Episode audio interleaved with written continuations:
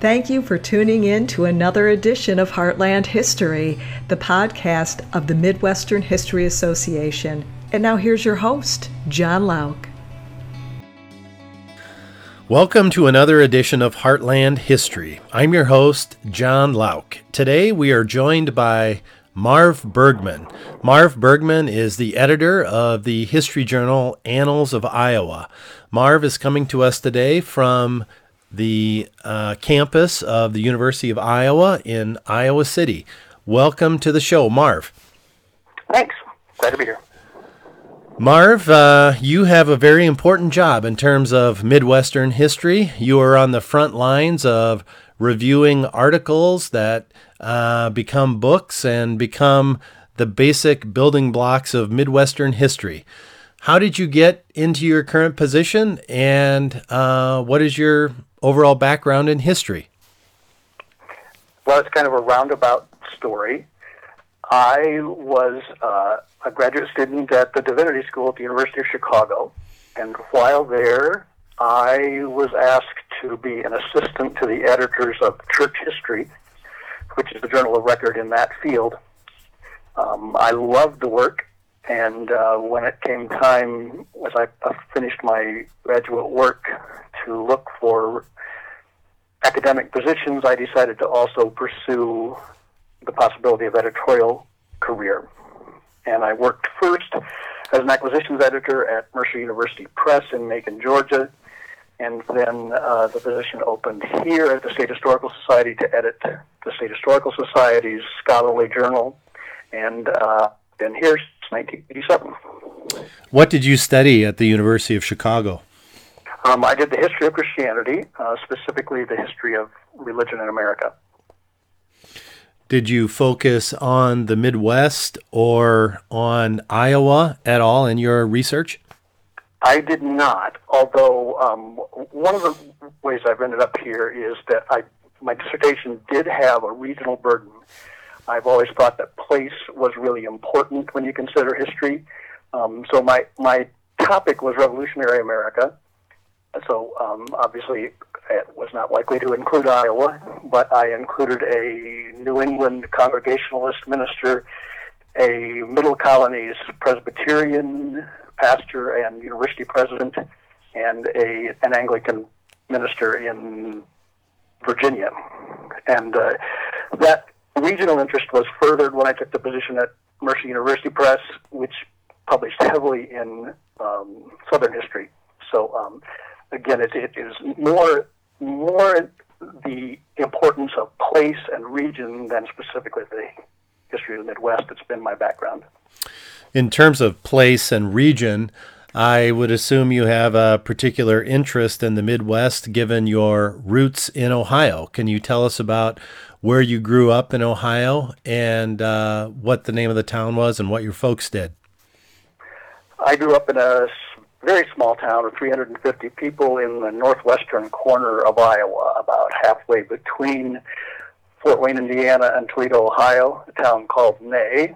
Um, my father ran a business with his father um, that sold gasoline and fuel oil in gas stations and uh, via tank wagon trucks to farmers in the in the region, and uh,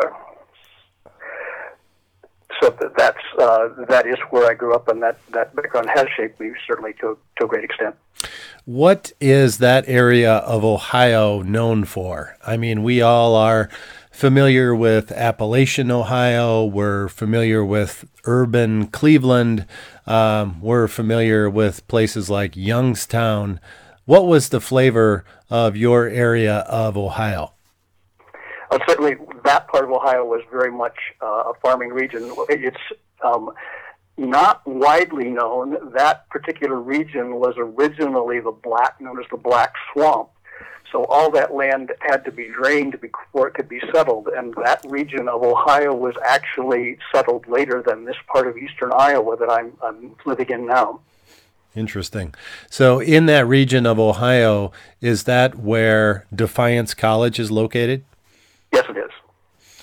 And what did you study at Defiance? I did a religious studies major there. Were there historians at Defiance who were um, important in your development and studies? There certainly were, and, and also the when I studied the history of American religion, a part of my religious studies program, that was also uh, deeply influential in, in the path that I took. But there was uh, there were a couple of historians there, in particular a Russian historian and a uh, historian of local Northwest, who both were um, excellent teachers who influenced me. And I, and I took a number of most of my elective or history courses. I have recently been editing a uh, volume uh, for a university press that will focus on Midwestern history, and one of the chapters is written by Jon Butler, the historian of American religion, and he makes uh, several important comments about religion in the Midwest, since we're talking about your religious studies background. And uh, his basic point is that the um, Midwest is defined by religious pluralism or a real diversity of, of varieties of Christianity. Unlike the South, say, which tends to be more dominated by Baptists, and New England, which tends to be dominated by Congregationalists, and I'm speaking historically here. But in the Midwest, you have more of a mixture of Catholics and Lutherans and old line uh, Protestants. Um, and I just thought that was a very interesting way to describe the Midwest. Does that sound right to you? It sounds like Jon, and yes, it sounds sounds right. And I think that's particularly true of Iowa. I, I think you you think of when you think of Minnesota, say you think of Scandinavian Lutherans, um, and certainly in the northeast part of Iowa, you have that domination. But otherwise, um, there are pockets of Catholicism, there are pockets of Methodism, but generally, um, even at the county level, there's a considerable amount of diversity in Iowa. I think, if I remember right, um, the largest denomination in Iowa is the Methodist denomination. Does that I sound? think that's right. Um, but I recently um, published an article about um, a uh, during the uh, 1930s and 40s a rabbi, a Catholic priest, and a Protestant minister traveled around Iowa promoting religious tolerance. And the author makes the point in passing um, uh, uh, in, in, in, introducing that article that, if I can find it here, um, they exploited the diversity of the state, um, and he claims that, uh, based on some uh, statistical information from secondary sources, that Iowa has um, a, a, more diversity than, than any state in the country. I can't find it exactly how that's mm-hmm. worded. More religious diversity. Yes. Uh, recently, I think it was on NPR's Terry Gross's show, uh, Fresh Air. Uh, she interviewed a young woman who published a book about growing up in I.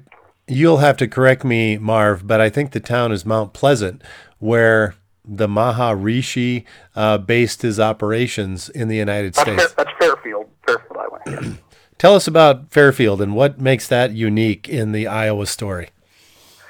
Uh, I don't know that story really well, um, but uh, there was a college, a Presbyterian college in Fairfield named Parsons College that uh, when liberal arts colleges were failing around the country in the 1960s uh, and 70s, um, was a failed college, and this uh, Maharishi Institute purchased the campus and have expanded it since then and have become really a center for that uh, transcendental meditation movement.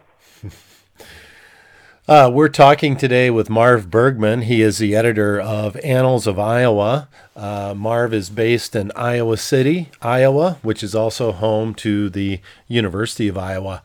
Marv, can you tell us a little bit about uh, what kind of articles that you look for as the editor of Annals of Iowa and maybe give a few tips to some younger scholars or graduate students who are looking to place articles? That's a common question that I get. Um, what topics are you most interested in? And the answer that I like to give uh, is that the topics I'm most interested in are the topics I would never have thought of. so, so, so I don't have. Certainly, there are topics that I would like to see pursued. Um, I think that we have lots of material on railroads in Iowa and across the Midwest, but very little about the similar kind of impact that interstate highways had, say.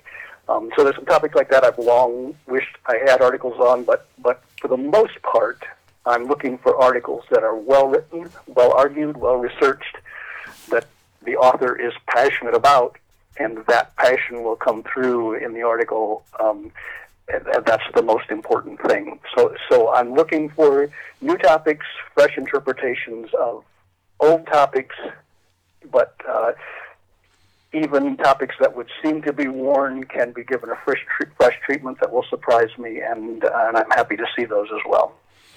For the uninitiated, Marv, talk a little bit about the mechanics of the journal. When you receive an article, what is the review process and what is the time frame of review and, and how does that work?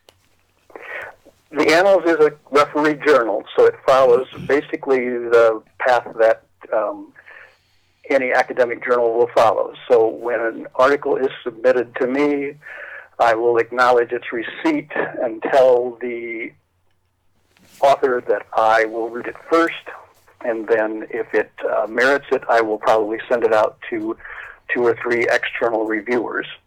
That process um, takes, in my case, about 90 days, and then at that point, I get back to the authors. It almost always at that point, um, even the best articles will will um, benefit from some revision based on comments that we get from the readers. And uh, so then the process from then depends again on the authors more than anything, the length of time. One of the themes that I've noticed, uh, Marv, at the Annals of Iowa is your particular interest in the story of the meatpacking industry in Iowa um, which obviously uh, plays a major role in Midwestern history. Can you talk about your interest in that and uh, some of the articles and books that it's led to? Yeah, it, it, it's one of the one of the surprising things to me after I took this job was uh, I came to Iowa and the three topics that I have published the most about have been women in Iowa history, African Americans in Iowa history, and the history of working class people and labor unions and labor strife. And that's been a surprise to me, um, but a welcome surprise. Um, and of course, the reason for that is that it's a topic, those topics have all been overlooked in the past and uh, were gaps that needed to be filled. In particular, the case of meatpacking unions, the, the interest in that came about because the State Historical Society has a magnificent collection a huge collection of oral interviews with people um, affiliated with unions in Iowa.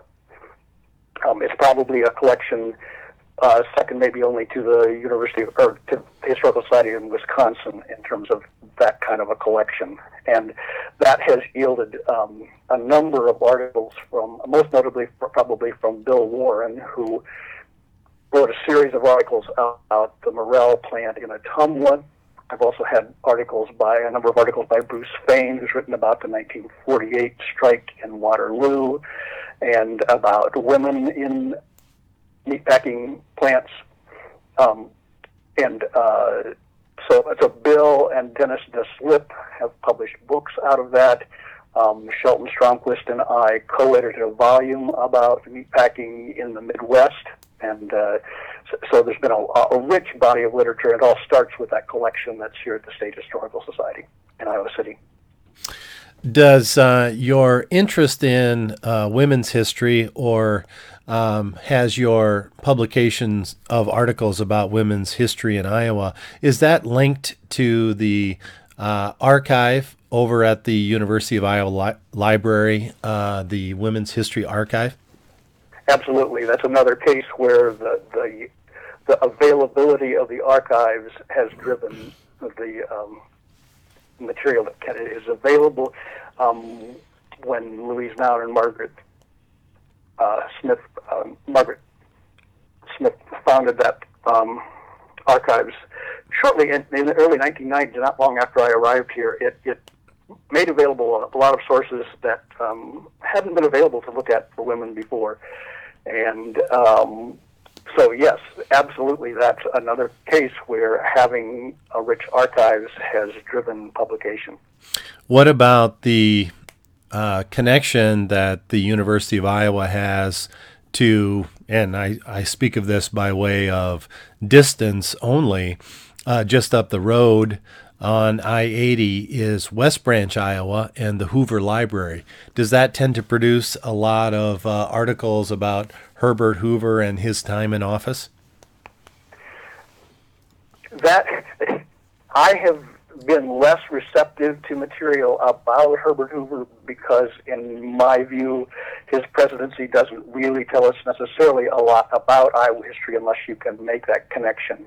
One of the, the biases that I have, I guess, um, there might be other state journal editors who would um, publish material about famous people who came from their state and made their careers elsewhere. I just generally have avoided doing that. One of the things that I've noticed in recent years, Marv, is that uh, some state history journals have uh, d- made the decision to become uh, more glossy, thinner, and to publish articles that are a little bit more popular. Is there a trend at work here, or is this just random chance that I've noticed a few of these? I think that is something of a trend. Um, that certainly happened in Wisconsin. Um, I th- and there are certainly wonderful popular history magazines in um, the states of the old Midwest, Indiana and um, Michigan in particular. Um, one of the things that that happens I have been less driven to do that because until very recently we have had a popular history magazine specifically devoted to that kind of work, as is the case in, in most of the states of the old Northwest. When you get west of the Mississippi River, it tends to be only um, the, the societies and maybe the, the research base um, permits only one publication, and so it has to try, when that's the case, it has to try to straddle that line between popular history and scholarly history. We're talking today with Marv Bergman. He is the editor of Annals of Iowa, and he is just now celebrating his 30th year as the editor of the Annals of Iowa. Um, Marv, that's a, a, long tenure for you at the Annals of Iowa, and you are carrying on a very impressive tradition uh, in Iowa City in terms of studies of Iowa and the region. And I'm thinking about some of your predecessors, uh, such as Benjamin Shambaugh, for example. Can you talk a little bit about that tradition and how it influences you? Yeah, Benjamin Shambaugh in particular casts a long shadow over the State Historical Society, particularly here in Iowa City. And uh, his career, as you know, was very much dedicated to um, the public applicability of historical work. Um, that's something um, that we try to forward whenever we can. Um, and uh, it, it's a it's a uh, very positive legacy that he left for the State Historical Society and for the state of Iowa. Marv, over the years, you and I have had uh, many discussions about the question of the health of Midwestern history as a field. And I'm talking now beyond the confines of Iowa history or state history in particular and uh, I'm talking about the region as a whole. Um, do you have any thoughts on how um, historians in the last half century or, sh- or so have dealt with regional history, Midwestern history, and the state of the field overall? Well, as you know, it's a it's a complicated question. I think it's more complicated than sometimes it's presented. I think there has been a whole lot of really fine work um, done on Midwestern history um, over this past uh, 30 or 40 years. Um, it is also true, I spent three years in Georgia um, working for a press that published regional history, and I became keenly aware while I was there that uh, the smallest college with a history department of two people would have one of those persons be a specialist in Southern history. And if it was a larger institution like the University of Georgia, they might have uh, five or six people doing Southern history and a couple people doing the history of the state. Um, when I came back to the Midwest, I was likewise keenly aware that um, not only is it true that that as far as I know, no institution in the region has somebody specifically devoted to the history of the Midwest. It's almost unthinkable. So, at that teaching level, um, in terms of a consciousness of passing that legacy on, uh, it's it's um, disappointing.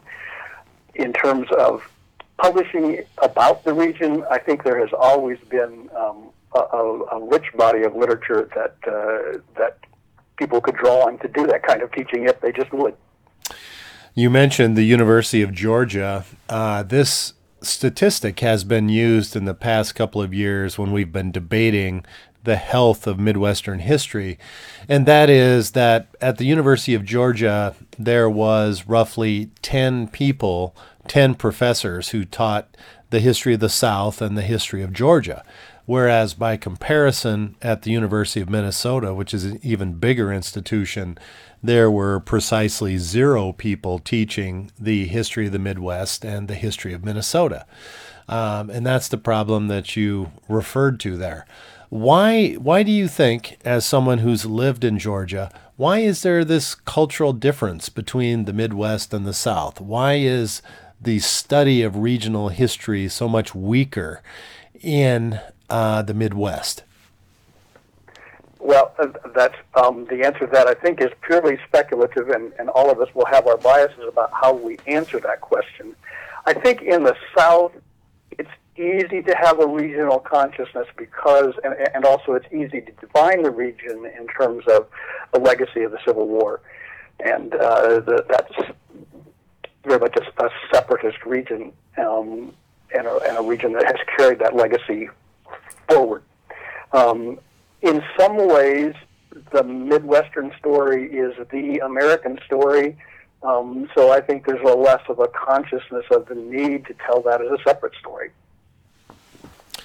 How about uh, the University of Iowa, Marv? Do you think over its oh many decades in existence and its history department, do you think that there's been quite a bit of work on the Midwest, uh, sponsored by or promoted by the University of Iowa? Um, I think there's been a fair amount. Um, uh, certainly, Shel Stromquist did work on the region. Robert Dykstra started his um, magisterial work on uh, Hawkeye on African Americans in the 19th century uh, when he was at the University of Iowa.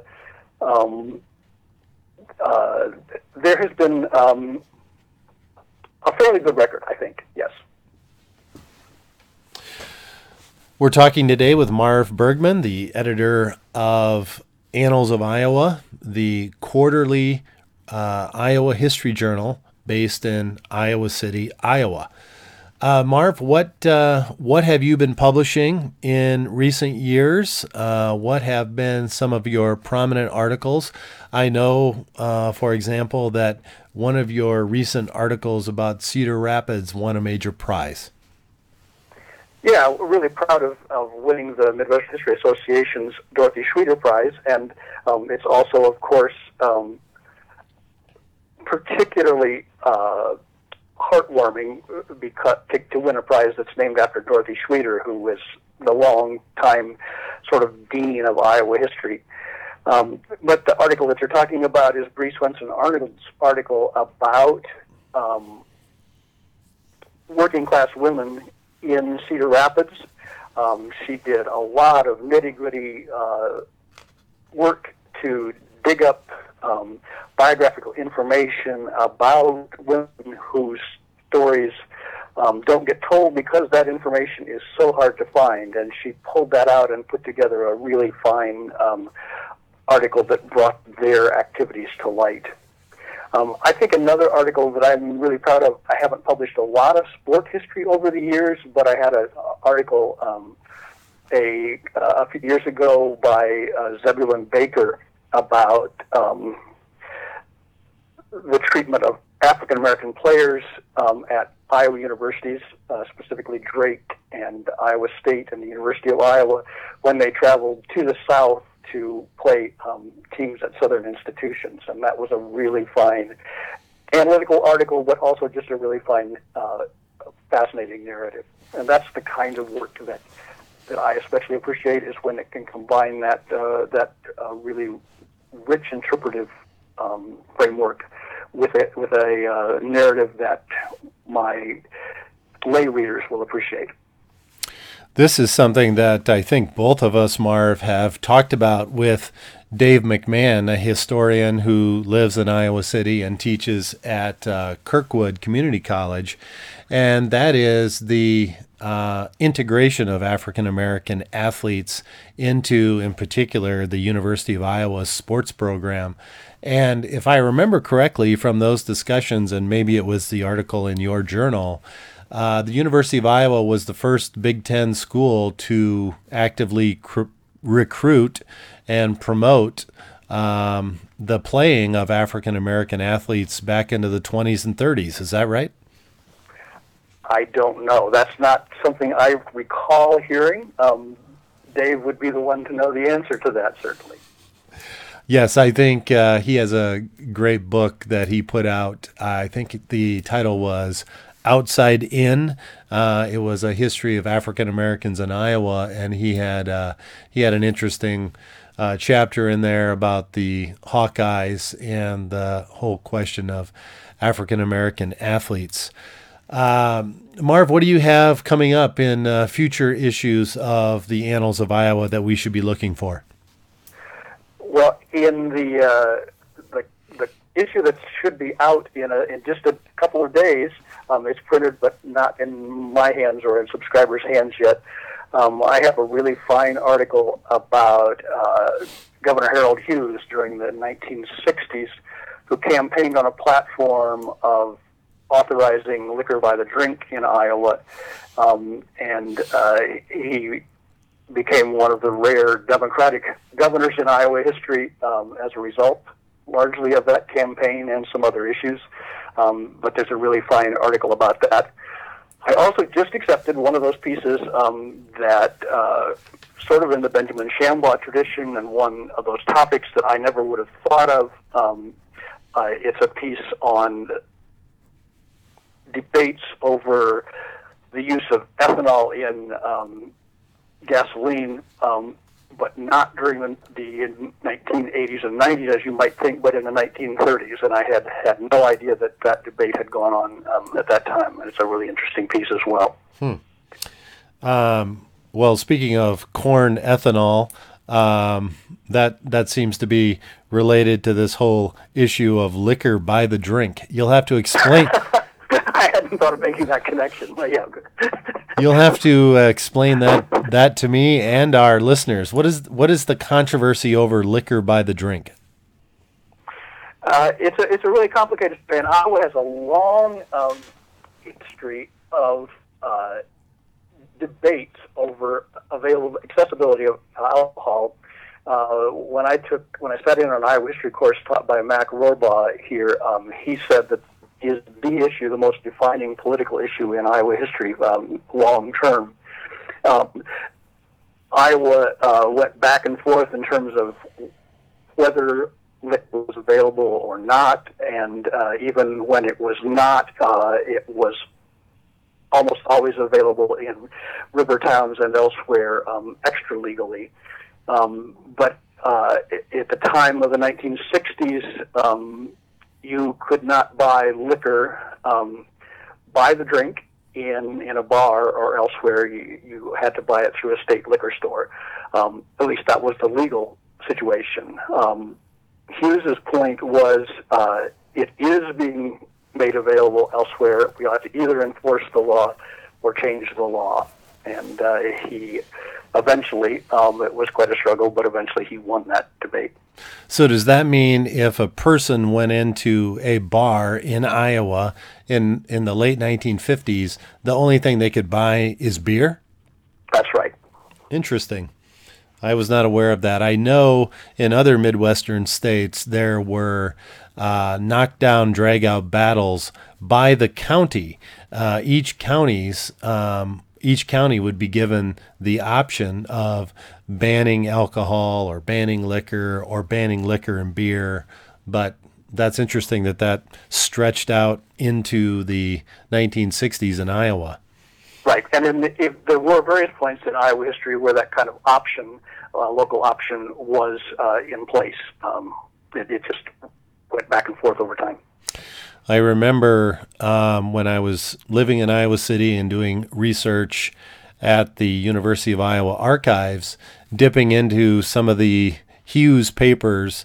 And as I recall, he was a truck driver in Iowa who uh, got involved in politics kind of on a whim. Am I thinking of the same governor? That's the one. And he was also an alcoholic, a recovering alcoholic. Uh huh. All right, this is going to be a very interesting issue, and that article will be something that a lot of historians can connect to other stories in other states in the Midwest. Today, we've been talking with Marv Bergman, the editor of the Annals of Iowa, down in Iowa City. Marv, I want to thank you for joining us today, and uh, please keep those issues of the Annals of Iowa rolling off the press. Will do. Thanks, Jon. Thank you for joining us today. Uh, please tune in again in coming weeks for additional episodes of Heartland History.